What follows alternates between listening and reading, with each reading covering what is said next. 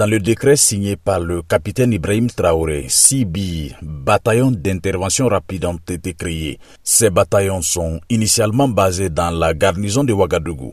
Ils peuvent, selon le décret, être déployés en fonction des nécessités opérationnelles sur toute l'étendue du territoire national.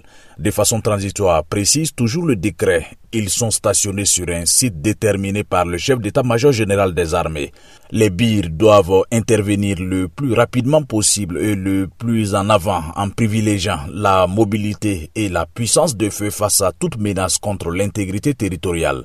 Le capitaine Traoré a nommé aussi de nouveaux commandants de régions militaires. Ainsi, le pays compte désormais six régions militaires pour l'armée de terre, deux régions militaires pour l'armée de l'air, six légions de gendarmerie pour la gendarmerie nationale et six groupements de forces, selon le nouveau décret.